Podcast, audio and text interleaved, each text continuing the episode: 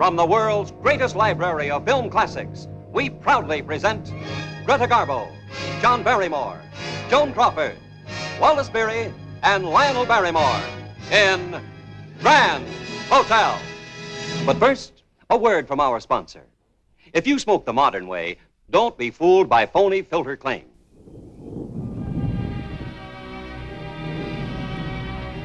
In 1916, America was changing. I need shoppers!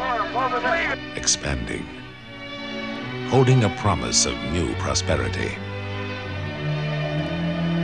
People heard the call, and it made them restless. Empires were being built in the wide open spaces. And so they came.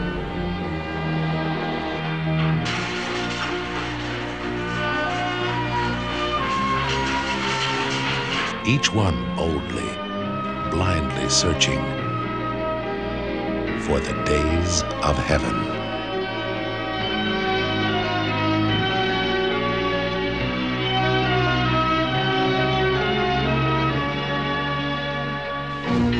Days of Heaven. The story of a man who had nothing.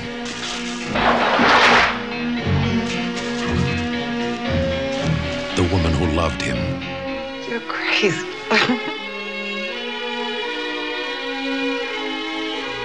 And the man who would give her everything for a share of that love. You know what I thought when I first saw you? I thought if only I could touch her, that everything be all right. Three people whose destinies joined briefly in a dream. But how long could it last? The days of heaven.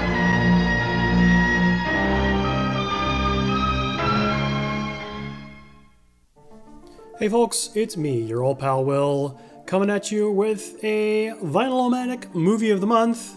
That's right. We are continuing our alphabetical journey through soundtracks in my collection. This time it happens to be Days of Heaven, the 1978 feature film by Terrence Malick, starring Richard Gere, Brooke Adams, Sam Shepard, Linda Manz, and others. Uh, it has an awesome soundtrack um, composed by Ennio Morricone, uh, with contributions by Leo Kottke and Doug Kershaw. Uh, we'll get to some of that information later. Um, but uh, yeah, this is uh, Mal- Malick's second feature film. Uh, his first being Badlands, one of my favorite time all-time films from 1973, starring who the heck? Now I'm totally blanking. Martin Sheen and Warren Oates, and of course the great Sissy Spacek. Let's just jump right into the soundtrack, shall we? Since it's just me here, your old pal Will.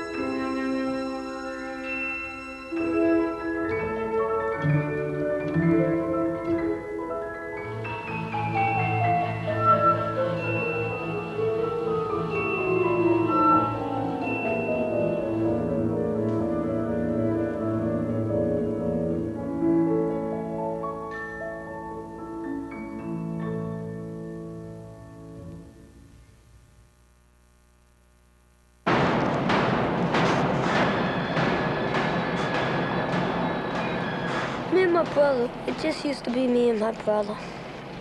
We used to do things together. We used to have fun. We used to roam the streets. There was people suffering of pain and hunger. Some people, their tongues were hanging out of their mouth. He used to juggle apples. He's, he used to amuse us. He used to entertain us. In fact, all three of us been going places, looking for things, searching for things, going on adventures.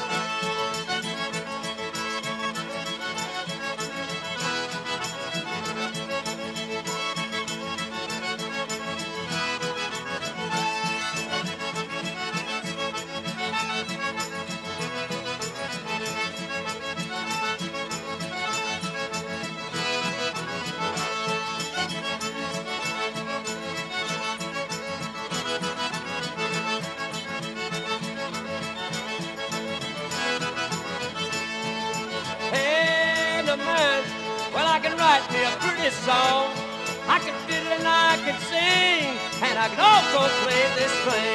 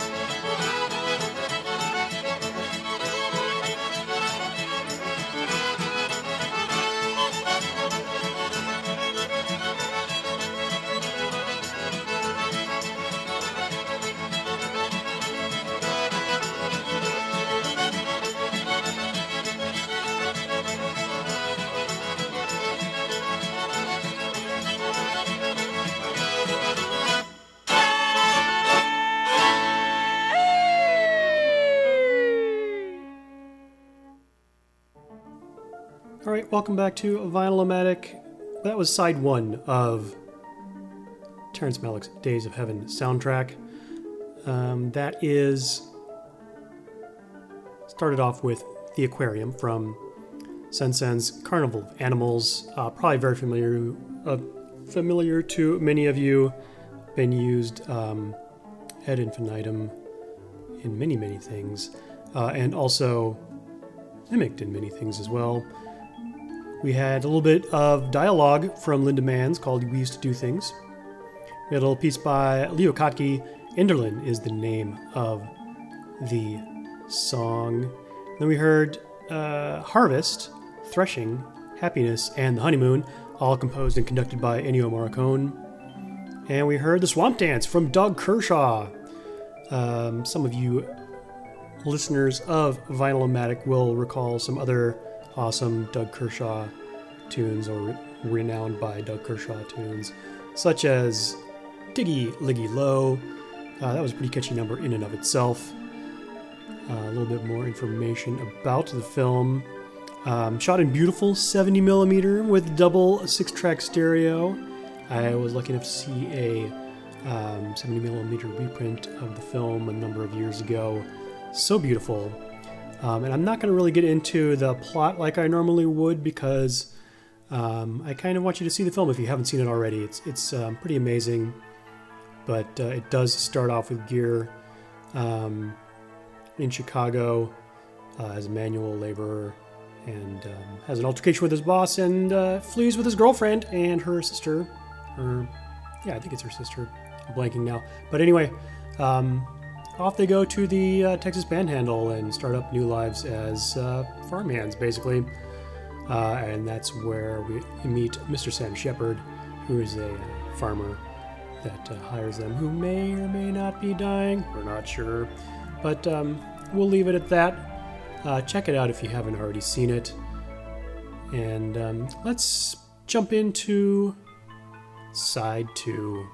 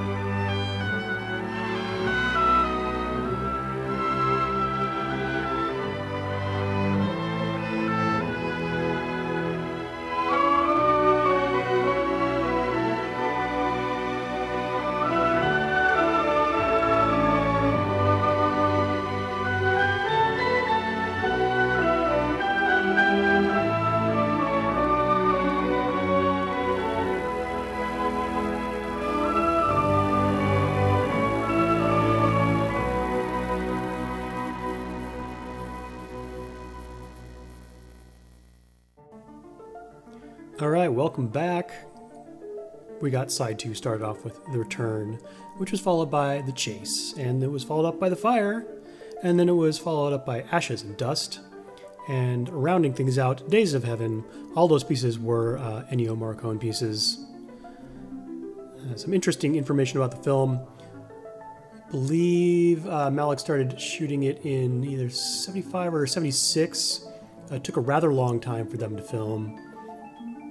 Malick was definitely interested in getting a certain um, rural sense, uh, not rural, American farm sense. What am I trying to say?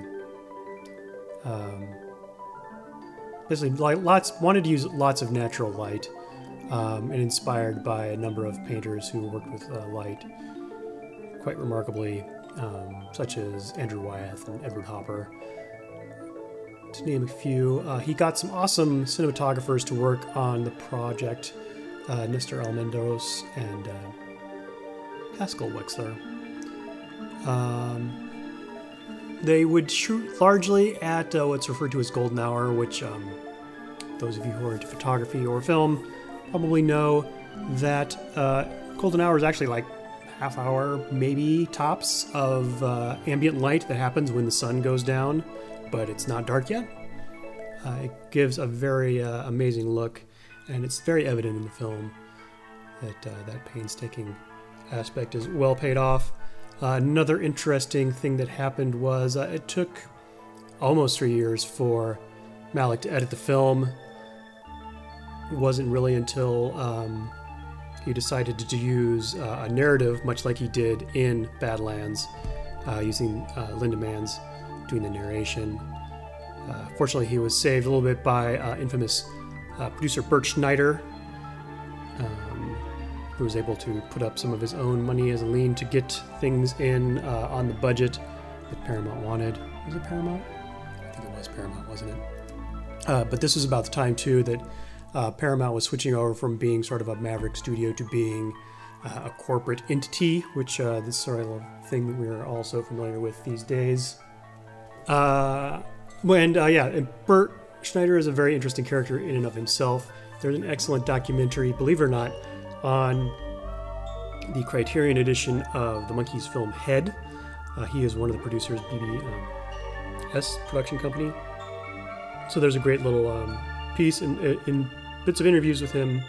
Uh, very interesting character. I would definitely recommend you check it out. And of course, I know that because, as many of you Vinyl-O-Matic listeners know, I'm a sucker for all things Monkees. So, yeah, that's about that.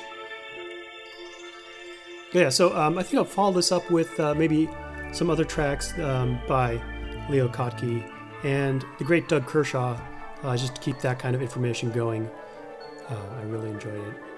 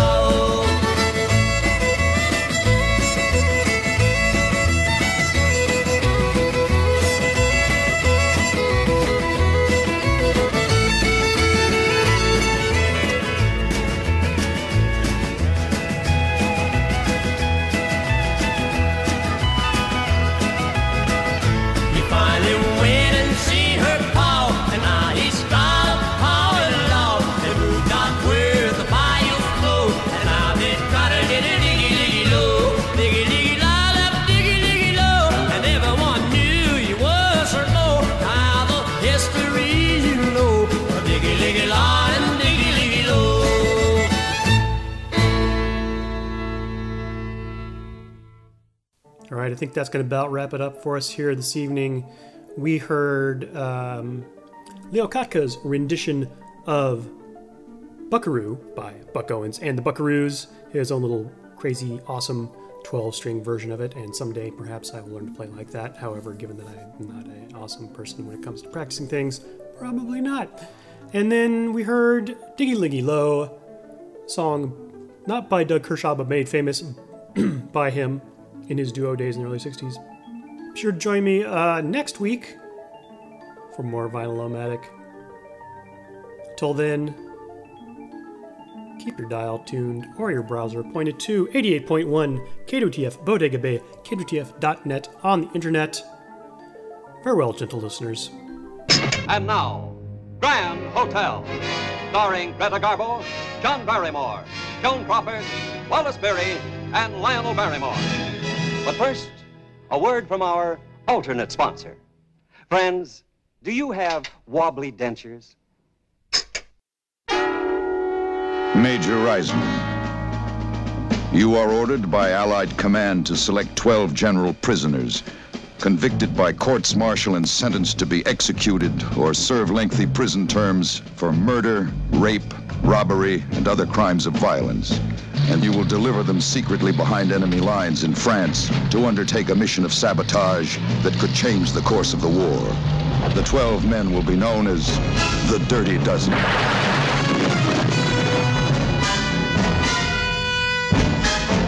Lee Marvin as Major John Reisman. There's a little of Major Reisman in every man, says Marvin. Tough and unyielding, yet compassionate. I think it's the best role I've ever been asked to play. You've all volunteered for a mission which gives you just three ways to go. Either you can foul up in training and be shipped back here for immediate execution of sentence, or you can foul up in combat, in which case I will personally blow your brains out, or you can do as you're told, in which case you might just get by. Now you hold it right there. This war was not started for your private gratification, and you can be damn sure that this army isn't being run for your personal convenience either. Ernest Borgnine as General Warden. I'm tired of seeing generals portrayed as desk-bound pen pushers, says Borgnine. So I've played Warden as a rough professional soldier. Robert Ryan as Colonel Everett Dasher Breed. There were officers like Breed, says Ryan, who could never suffer the rules broken or even bend a little. Major Reisman's compliments, sir. Tell him well, it's You prefer to be captured or destroyed? Jimmy Brown as Napoleon Jefferson. Jefferson is any man fighting for recognition against the odds, says Brown. I think I understand him pretty well. The hell with it! John Cassavetes as Victor Franco. Says Cassavetes. Franco is a petty hoodlum forced to heroism by circumstances beyond his control. We go on that mission, we all get killed. That's what they want. That's what they want. Trini Lopez as Jimenez. He's crawling with hate.